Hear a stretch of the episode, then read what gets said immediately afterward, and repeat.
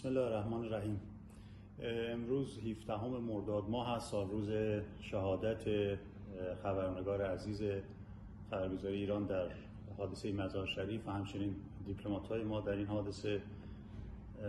یاد و خاطره شهدای دیپلمات و شهید سارمی رو گرامی میداریم.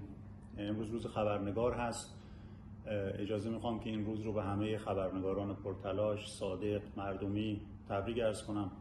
خبرنگارها چشم و گوش مردم هستند و معمولا مسائل و مشکلات رو رصد می‌کنن و بنده ظرف پنج سالی که افتخار نمایندگی مردم رو دارم خیلی از مسائل و مشکلات مردم رو خبرنگاران به بنده منتقل می‌کنن یا در اطلاع رسانی هایی که انجام میدن این مشکلات رو می‌بینیم و در حد توان و بسمون پیگیری می‌کنیم.